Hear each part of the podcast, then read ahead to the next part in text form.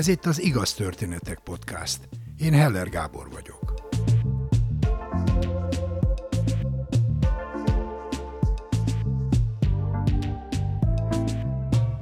Sokunk életében eljön egy pillanat, amikor egyszer csak másképp tekintünk az életünkre. Ez a pillanat lehet egy nem várt esemény, egy baleset, egy fontos találkozás, egy szerettünk elvesztése. Erről szól a mai két történet. Nem mindennapi teljesítmény, ha valaki elhatározza, hogy alapít egy iskolát, ahová a saját gyerekei is szívesen járnak majd. És ezt meg is valósítja. De ennek, mint minden komoly vállalkozásnak, nagy ára van. Gelencsér Anna mesél.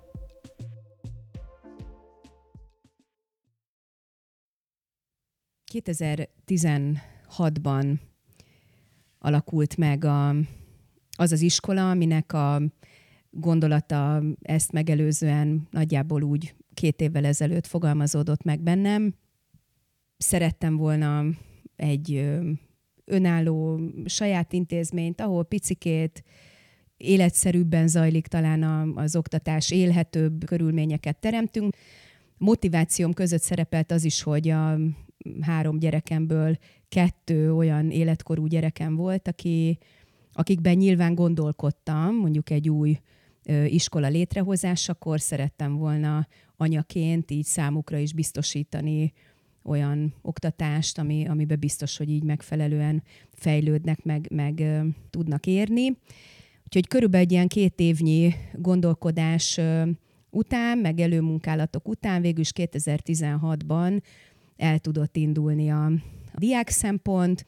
Nagyon sok meló volt benne előzetesen is, az engedélyeztetések, a mindenféle procedúra, szóval 2016. szeptember 1-én, mikor az iskola első tanévnyitójának a napja elérkezett, akkor nagyjából azt éreztük a férjemmel, hogy hát mi meg vagyunk, megcsináltuk, kész vagyunk, innentől kezdve ez már szépen megy a maga útján, hogy elindult a tanév, rengeteg nem várt feladat, helyzet adódott, amikkel egyáltalán nem számoltunk a kezdetekben. Úgy tudnám nagyjából szemléltetni, hogy addig volt egy ilyen kb. komfortos kis életem, ilyen kiszámíthatóak voltak a mindennapjaim, tudtam, hogy hétfőn kettő órakor befejezem a munkát, lesz még időm erre arra, a gyerekek is azt szokták meg, hogy azért anya úgy otthon van, főz vacsorát, van ebéd, takarítás, stb. stb. Na hát ez mind megszűnt.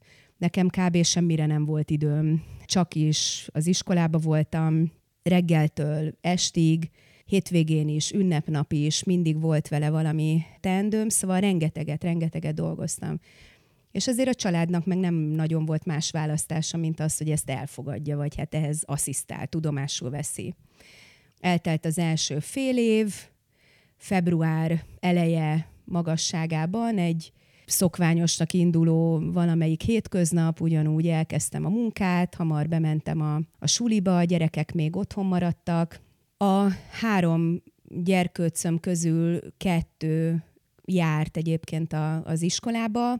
A kisfiam az Ábelő az első osztályt kezdte, a Hanni, ő a középső gyerekem, ő pedig az ötödik osztályt kezdte ebben a anyukájuk által alapított új suliban, és hát a, a Hannit ráadásul még tanítottam is, ötödik osztályban, én tanítottam nekik a magyart. Vele ebből a szempontból sok időt töltöttem egyébként a suliban, ezeket a reggeli beszélgetőköröket is, amivel mindig kezdtük a napot, azt is sokszor velem töltötték. Ezen a bizonyos napon is egyébként egy beszélgetőkörrel indult a nap, fél kilenckor kezdtünk, Hát fél kilenckor a Hanni még nem érkezett meg. Hát gondoltam, hogy jó, késnek valami van, azért ilyen előfordul, nem tragédia, nyilván elindultunk a többiekkel, nem is tudom, egy rövid idő telt el, szerintem egy 10-15 perc, amikor a beszélgető körre bekopogott a kolléganőm, a Viki, ő volt akkor az iskola menedzser, ilyen mindenes a, a, a suliban, hogy hát azonnal jöjjek ki, mert hát valami baleset történt a Hannival, nem is nagyon értettem a dolgot, milyen baleset történhet. Hogy ott hagytam a gyerekeket, mondtam nekik, hogy egy picit várjatok, most ki kell mennem, és akkor kint mondta a Viki, hogy a, a, a férjem, a zárom már telefonált neki, hogy, hogy hát haza kell mennem, mert a Hanni leforrázta magát. Megkértem a Vikit először, hogy menj már beléci a, a gyerekekhez, Fölhívtam a záront, kérdeztem, hogy mi van, hát ő lélekszakadva mondta, hogy hát menjek haza, mert ez szörnyű, leforrázta magát a gyerek, hogy, hogy leforrázta, és hívtál mentőt?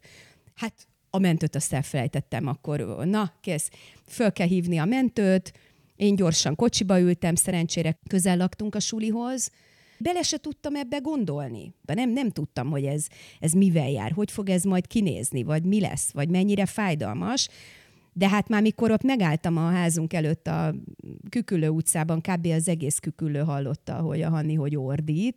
Akkora már a, a gyerekkel az áron ott volt a fürdőszobában, ült a Hanni a kát szélén, és hideg vízzel locsolták a lábát. Hát ilyen, ilyen combtőtől egészen térdig végig volt forrázva, gyakorlatilag az egész combja egy nagyon nagy felületen, rettenetesebb volt a lábán, és hát borzasztóan fájt neki ez, ahogy locsolta az áron a vízzel, nagyon sírt, én teljesen lefagytam, nem, nem, nem is tudtam mit mondani, vagy, vagy mit, mit csinálni. Nagyon hamar kiértek a mentősök. Erre emlékszem, hogy szerintem egy otthon voltam, és nagyjából egy 10 perc után megjöttek a mentősök. Két mentős fickó jött, az egyik rögtön oda ment a Hannához, elkezdte kérdezgetni, hogy mi történt, hogy történt, úgy történt amúgy, hogy reggel teát főzött, és a teavizet öntötte bele egy üvegkancsóba, és ennek az üvegkancsónak az alja vált le, és így ömlött az egész a, a lábára. Az áron ott ült a gyerekkel az ágy szélén, én meg az ágy végében álltam, szerintem a másik mentős látta rajtam, hogy én már mindjárt ott rosszul leszek, vagy nem tudom, mert így finoman így odaszólt nekem, hogy nyugodjál meg, ez lófasz. És akkor ez, valami olyan volt, mint valamilyen feloldozás, hogy ránéztem, reménykedve, hogy tényleg? És akkor ez, ez, ez akkor ott abban a pillanatban ilyen megnyugtatólag hatott rám. Még mielőtt beszálltunk a mentőbe, azelőtt leesett, hogy de hol az Ábel, a, a kisebbik gyerek, őről teljesen elfelejtkeztünk ott szegényről, ő ott ült, így lefagyva a nappaliban a kanapén, hát gondolom ő ugye végighallgatta ezt az egészet, az őrjöngést, a sírást, a mentőt, a nem tudom, ki sem mert jönni, nehogy lássa a Hannát, akkor őt valahogy ott megnyugtattam, mondtam neki, hogy most én bemegyek a Hannival, apával maradsz, és akkor valóban én bementem a Hannával a, a mentőautóban, a Betesdába. Addigra amikor a, a mentőbe beszálltunk, addigra egy kicsit megnyugodtunk, mert már a Hanni is érezte, hogy most akkor ő el lesz látva, jó kezekbe lesz. Én is éreztem, hogy tényleg a mentősök rögtön így a helyzet magaslatán voltak. Úgyhogy beértünk a, a, a Betesdában, hát az, az egy ilyen sokkoló élmény volt. Szóval aki nem volt még mondjuk égési osztályon, mint ahogy én nem voltam az előtt életemben soha, hát az, az picit azért ilyen horrorfilmbe illő. Ráadásul ugye ez a gyerekrészleg, ott tényleg ezek a pici gyerekek, a félfejük bekötve, a karjuk, a nem tudom miük, de minden valam, valamelyik testrészük megégett nyilván. Ott jönnek, mennek a folyosón, én csak ott kapkodtam a, a fejemet. Hannát elég hamar elvitték, mondták nekem, hogy várakozzak itt nyugodtan, majd jön az orvos, és akkor tényleg kis idő elteltével jött egy orvos, kedvesen megállt, előttem egy nő volt, és akkor nyújtotta a kezét, kedvesen mondta, üdvözlöm anyuka, XY doktornő vagyok, anesteziológus, hozta a kis papírját, kérem itt írja alá. Mondom, de mit kell aláírnom? Meg hát maga egy anesteziológus. Mi, miért kell anesteziológus? Hát mert el kell altatni a gyereket, le kell ezt a sebet fertőtleníteni, le kell kezelni, de hát ez olyan fájdalmas, hogy ezt nem lehet ébrelétben, hanem egy könnyű altatásba kell megtenni. Úristen, jó, hát aláírtam, nyilván nem volt ott más lehetőségem. Eltelt egy kis idő, szerintem egy olyan 10-15 perc talán. Én ott leföl mászkáltam a folyosón, tiszta ideg voltam. Jön egy másik orvos, egy, egy férfi, megáll előttem, nyújtja a kezét, üdvözlöm anyuka, XY doktor vagyok, plastikai sebész. Na hát ez volt az a pont, amikor én ott összezuhantam. leültem ott, emlékszem a, a földre, akkor odaugrott még rajta kívül két másik doki, hogy kellene nekem valami nyugtató, hát mondtam, hogy ne, nem kell nekem nyugtató, csak valaki mondja el, hogy most mi a túró fog történni a gyerekkel. Miért kell plastikai sebész? Mit fognak vele csinálni? És akkor hát elmondta az orvos, hogy erre most ő nem tud nekem választ adni, mert hogy fogalmuk nincs, hogy, hogy milyen ütemben fog regenerálódni.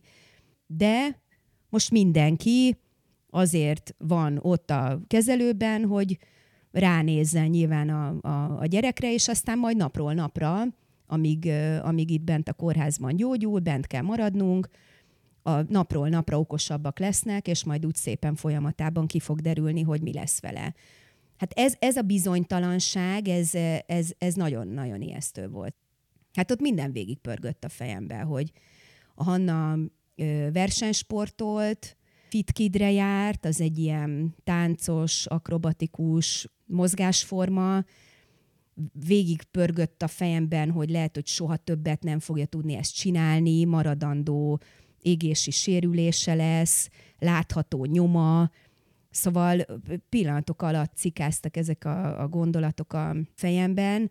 Nagyon, nagyon ijesztő volt, nagyon nyomasztó volt, nagyon lelkiismeret furdalás öntött el, hogy nem voltam otthon, ennek nem szabadott volna megtörténnie. Szóval ez, ez, ez a bizonytalanság volt benne a, igaziból a legrosszabb. És hát persze közben hívogattak bentről az iskolából, futótűzként terjedt a hír, bent, hogy mi történt a, a Hannival. Ugye hát őt is mindenki ismerte, mivel a, az iskolának volt ő is a tanulója, és akkor fölhívott többek között a, az akkori ö, helyettesem, hát elmondtam neki, hogy én most egy ideig biztos, hogy nem fogok tudni így aktívan részt venni a benti munkában, mert a Hannát ki tudja, meddig bent tartják a kórházba, nekem itt jelen kell lennem, amit amúgy hozzáteszem, hogy egyáltalán nem tudtam elképzelni, hogy én ki tudom magam vonni mondjuk az iskola működéséből vagy életéből, és akkor, akkor emlékszem, hogy olyan teljesen hihetetlennek tűnt a, a Zsuzsának az a mondata, hogy nem baj, csak csináld, amit kell, meg maradjál a gyerek mellett, majd mi itt megleszünk, meg majd elintézünk mindent. És akkor az egy ilyen mondom, egy, egy, egy teljesen felfoghatatlan mondat volt, vagy, vagy kijelentés volt, mert ez nekem föl sem merült a fejemben, hogy lehet olyan helyzet, amiben én nem vagyok ott. Egyébként ennek a, a mondatnak így a hatására pár másodperc alatt el tudtam engedni a, a, az iskának a gondolatát. Tehát akkor, akkor csak és kizárólag az pörgött az agyamban, hogy tényleg mi lesz a Hannával, meddig kell itt maradni.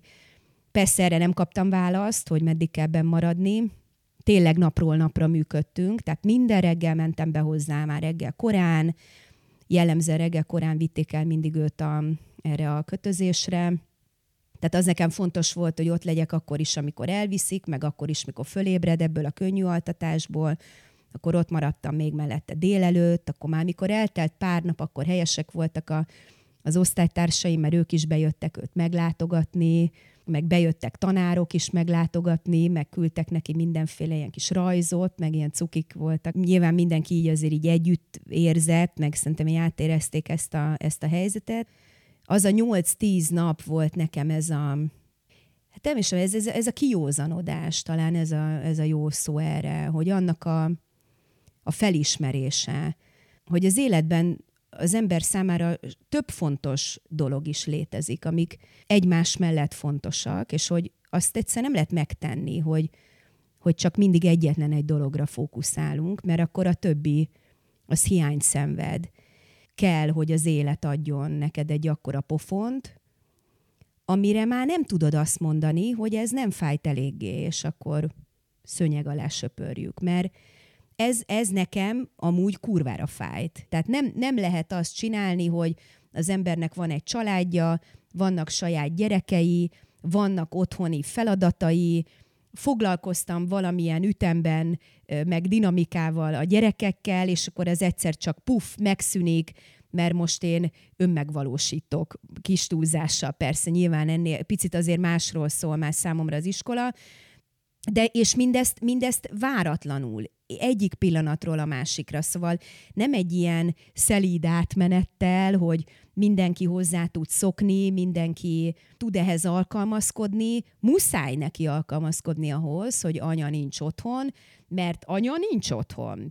Nincs otthon este hétkor, gyakran nem vagyok otthon a nem tudom én, esti mesénél, ha otthon vagyok fizikailag, akkor is vagy telefonálok, vagy üzenetet küldök, vagy e-mailt olvasok, vagy valamelyik kollégával egyeztetek, és nyilván ezeket ők azért úgy meg-megjegyezték.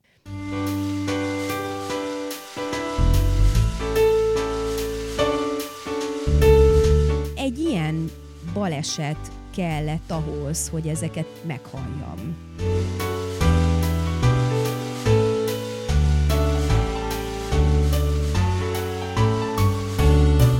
Gerencsér Anna a Diák Szempont Iskola alapítója és vezetője. Anna nem csak intézményvezető, hanem aktív tanár is. Ahogy magáról mondja, el sem tudná képzelni, hogy ne tanítson. A diák szempontban idén kezdődött el a hetedik tanév. Az iskolában közel 400 gyerek tanul, és több mint 60 elhivatott pedagógus dolgozik. Anna három gyerek édesanyja, legkisebb gyereke Ábel most is ide jár. Hanna pedig, akiről a történet szól, itt fejezte be az általános iskolát.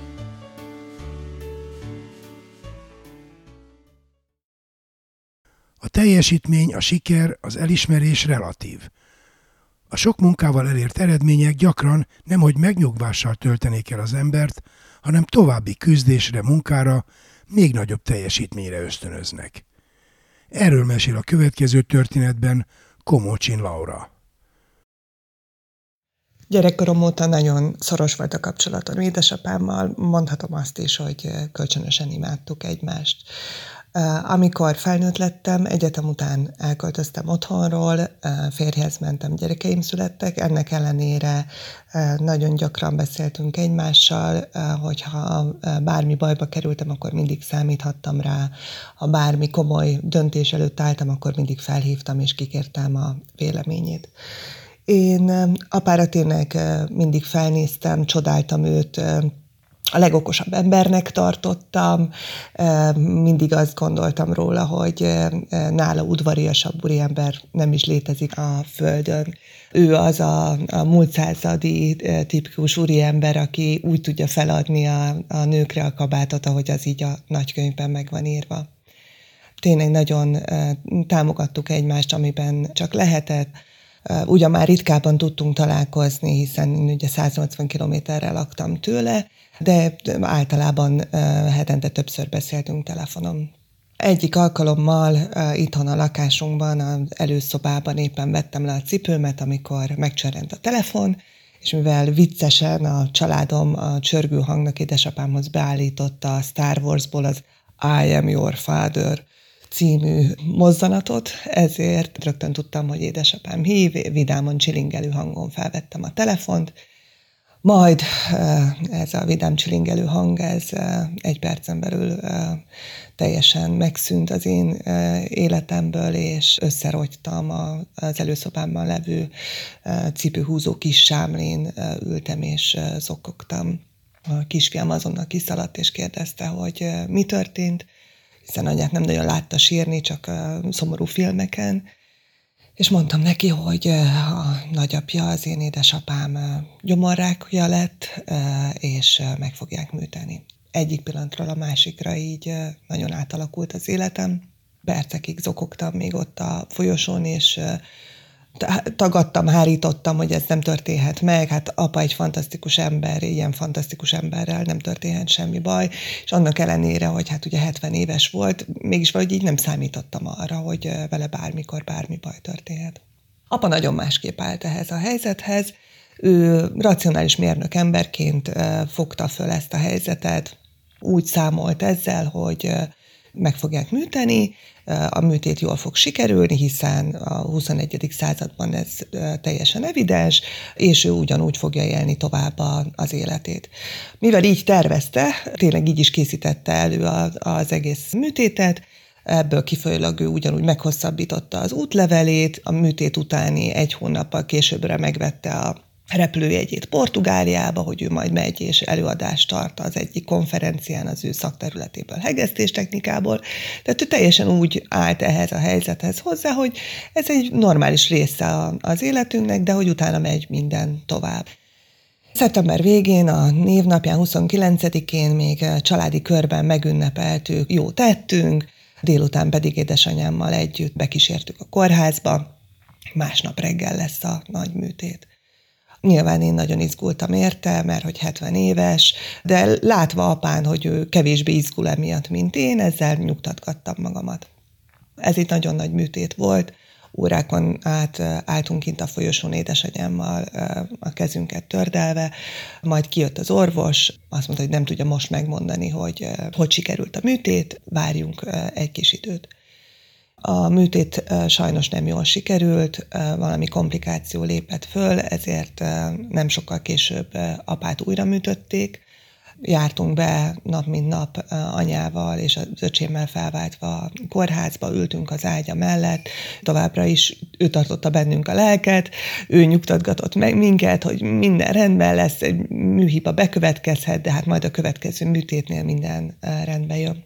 Láttuk, hogy apa egyre rosszabb állapotban van, a erőteljes, nagy tekintét parancsoló édesapám egyre fogy a kórházi ágyon, kapja az infúziót, mindenféle csövek lógnak ki belőle, orvosok jönnek, mennek. Jön az újabb műtét, megint nem úgy sikerül a műtét, mint ahogy ezt terveztük, megint beütemeznek egy újabb műtétet, hetek telnek el ezek között, mi aggódva figyeljük ezeket a napokat és eseményeket, és a harmadik műtét után édesapám kómába esett. Szörnyű volt ezt megélni, hogy egyre napról napra elfogy az apukám, hogy így zsugorodott össze a, a a kórházi ágyon, de mi anyukámmal nem adtuk fel, rendszeresen jártunk be, az öcsémmel felváltva, volt, hogy a kómából úgy próbáltuk meg kihozni, hogy simogattuk a kezét, hogy a testérintés hát hat rá. Volt, amikor azzal próbálkoztunk, hogy ilyen nagyon erőteljes illatokkal füstölt sonkát vittünk be neki, hát azt fogja kimozdítani. Volt, hogy csiklantoztuk, volt, hogy a kedvenc zeneszámát játszottuk le neki, mindenféle érzékszerveken keresztül próbáltunk arra hatni, hogy felkeljen ebből a kómából. Sajnos ez nem következett be, a édesapám december elején meghalt. Mindeközben én pszichológushoz jártam, aminek az volt az oka, hogy azon az ominózus nyári estén, amikor ezt a hívást kaptam, akkor én tudtam, hogy ezzel nem fogok tudni egyedül megküzdeni, és nem akartam a családomat terhelni a, a fájdalmammal, ezért kerestem egy olyan pszichológust, aki ezen az úton végig tud támogatni. Ahogy említettem, édesapám egy nagyon racionális ember volt, ezért amikor én elmondtam neki, hogy pszichológushoz fogok járni, legyintett, és azt mondta, hogy persze, hát azt csinálsz, amit akarsz, felnőtt nő vagy, de hogy ő nyilván nem hisz ebben. Hetente jártam a, pszichológushoz, és ez a hatodik emeleten volt a, a Kossuth tér mellett a, a Dunaparton egy társasházban rendelt, én minden alkalommal a hatodik emeletről gyalog jöttem le, és mindig felhívtam édesapámat, és elmeséltem neki, hogy mit is mondott a pszichológus, amiből volt egy része, amire apukám legyintett, és azt mondta, hogy ekkora marhaságot, és ezért még fizettél is, de volt olyan is, amire azt mondta, hogy na jó, akkor ezt nézzük meg, ezt fontoljuk meg. Így teltek el a hetek, mindig, amikor Miskolcról visszaérkeztem Budapestre a, a kórház látogatásból, akkor mindig elmentem a pszichológushoz, beszéltünk az adott helyzetről, hogy mit tudok tenni. Ugyanígy végig kísérte a, a temetés utáni időszakot is. Nagyon hálás vagyok a pszichológusomra, hogy nem hagyott magamra. Volt, hogy a kórházból is felhívhattam, és akkor is rendelkezésre állt. Majd telt múlt az idő, nyilván édesapám vesztesége egy hatalmas fájdalom volt, de januártól újra elkezdtem dolgozni, próbáltam elterelni a figyelmemet, jöttek a, a hétköznapok. Tehát múlt az idő, egyszer csak felhívtak az édesapám korábbi kollégái, hogy édesapámat posztumusz életműdíjra jelölték, és a családdal, az öcsémmel és az édesanyámmal egyeztetve abban maradtunk, hogy én veszem át ezt a, a díjat ezen a, a konferencián, ami meg is történt. Nyilván nagyon elérzékenyültem, hiszen tudtam, hogy édesapám mennyi mindent megtett a saját hivatásáért, a saját szakmájáért.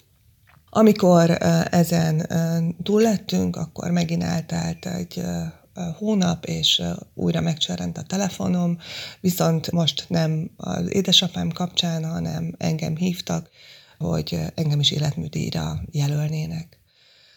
És hát hasonlót éltem meg, mint a, azon az ominózus időpontban, azon a sírós estén, leültem a kis székre, és, és nem tudtam mit kezdeni azzal a helyzettel, hogy, hogy életműdíjra jelöltek a, a szakmámban. Nagyon sok minden kavargott bennem. Egyrészt az, hogy az édesapám posztumusz kapta meg ezt az életműdíjat, Másrészt az, hogy az én szakmámban eddig egyetlen egy ember kapott életműdíjat, és ő is már meghalt. És annak ellenére, hogy én is egy racionális nőnek tartom magam, matek tagozatra jártam, közgázon végeztem pénzügyszámvitel szakirányon, ennek ellenére az futott végig az agyamon, hogy úristen, aki életműdíjat kap, az, az biztosan meg fog halni. És tudom, hogy ez így szürreálisnak tűnik, hiszen a kettőnek semmi köze nincs egymáshoz, de nekem ez annyira nagyon mélyre ment, hogy megint felkerestem a pszichológusomat, és elmondtam neki, hogy én nem merem átvenni ezt az életműdíjat, mert hogy az a félelmem, hogy ahogy át fogom venni, meg fogok halni, hiszen az apukám is meghalt az életmű, és hiszen az a másik kócs is már, sincs már közöttünk, aki életműdíjat kapott megdolgoztuk a témát, és végül is úgy döntöttem, hogy átveszem a, az életműdíjat, de ott azon az adott ponton, amikor a díjat átvettem, akkor elmondtam a résztvevőknek, hogy ez a háttere az én történetemnek, és hogy én még nem tervezem, hogy meghalljak, 46 éves vagyok, erejem teljében vagyok, és én még mindenképpen szeretnék valamit letenni az asztalra. Miután ezt kimondtam a, a diátadón, utána magamra, a saját vállamra tettem egy terhet, hogy nekem még valamit le kell tennem az asztalra. Na de mi legyen az a valami? De nyilván nem véletlenül jelöltek életműdíjra, már írtam addigra hat könyvet a coachingról, az én könyvem az első, amit arabra fordítottak le, alapítottam iskolát, tanítottam több mint ezer kócsot, rengeteg mindent tettem a, a szakmámban, megint megalkottuk Benedek Niki kolléganőmmel a diadal mm, coaching modellt, de hát ha már kimondtam, hogy nekem még valamit le kell tennem az asztalra, akkor, akkor ezzel dolgom van. Emlékszem, hogy ezen az ominózus tavaszon heteken keresztül minden nap jártam ki a Városligetbe sétálni, hogy hát ha rájövök, hogy mi lesz az a valami, amit nekem meg kell tennem. Egyre frusztráltabb voltam, még mindig nem tudom, még mindig nem tudom, mert most egy kilencedik könyvet írni, annak mi az összértelme van, még mit lehetne csinálni az én területemen, és egyik ilyen napsütötte délutánon eszembe jutott, hogy én lánykoromban kémia tanár szerettem volna lenni.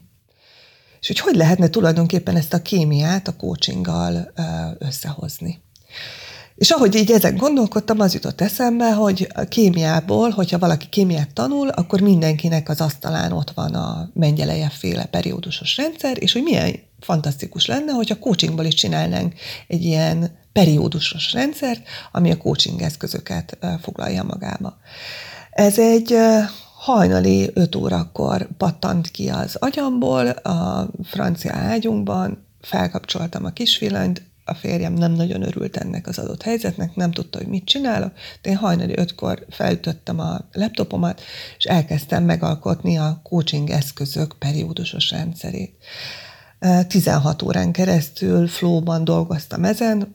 A családom szerint többször beszéltek hozzám, kérdezték, hogy kérek-e enni vagy inni valamit, semmi ilyesmire nem emlékszem, csak arra emlékszem, hogy, hogy ülök a laptopom előtt, és, és csinálom a periódusos rendszer, dugdosom be a különböző sorokba, oszlopokba a különböző coaching eszközöket, nézem, hogy vajon ennek mi legyen a periódusos eszközökben a neve, a jele, hogy rajzoljuk, mit csináljunk, rettenetesen rá voltam kattamba erre az egészre.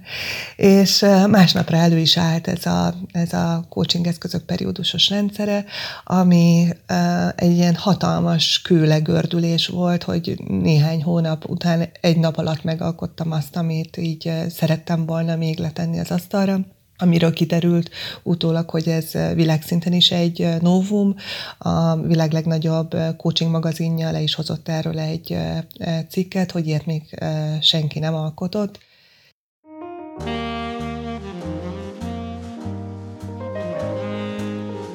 Újraértékeltem a, az egész életemet, meg az egész munkásságomat ezzel kapcsolatban, és a fő felismerésem az az volt, hogy amikor azt gondoljuk, hogy mindennek vége van, és a legmélyén vagyunk az egész életünknek, érzelmileg, családilag, szakmailag, ha eldöntjük, hogy ebből ki lehet jönni, akkor még fantasztikus dolgokat lehet elérni.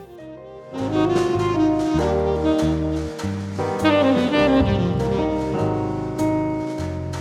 Komocsin Laura a magyar coaching szakma egyik legismertebb szakértője. Nemzetközileg akreditált executive coach, a Nemzetközi Coach Szövetség magyar tagozatának alapító elnöke, a Business Coaching Kft. ügyvezetője. Hat magyar és két angol nyelvű könyv szerzője. Nem véletlen, hogy a Haszon magazin néhány éve a 25 legfontosabb magyar nő listájába is beválogatta.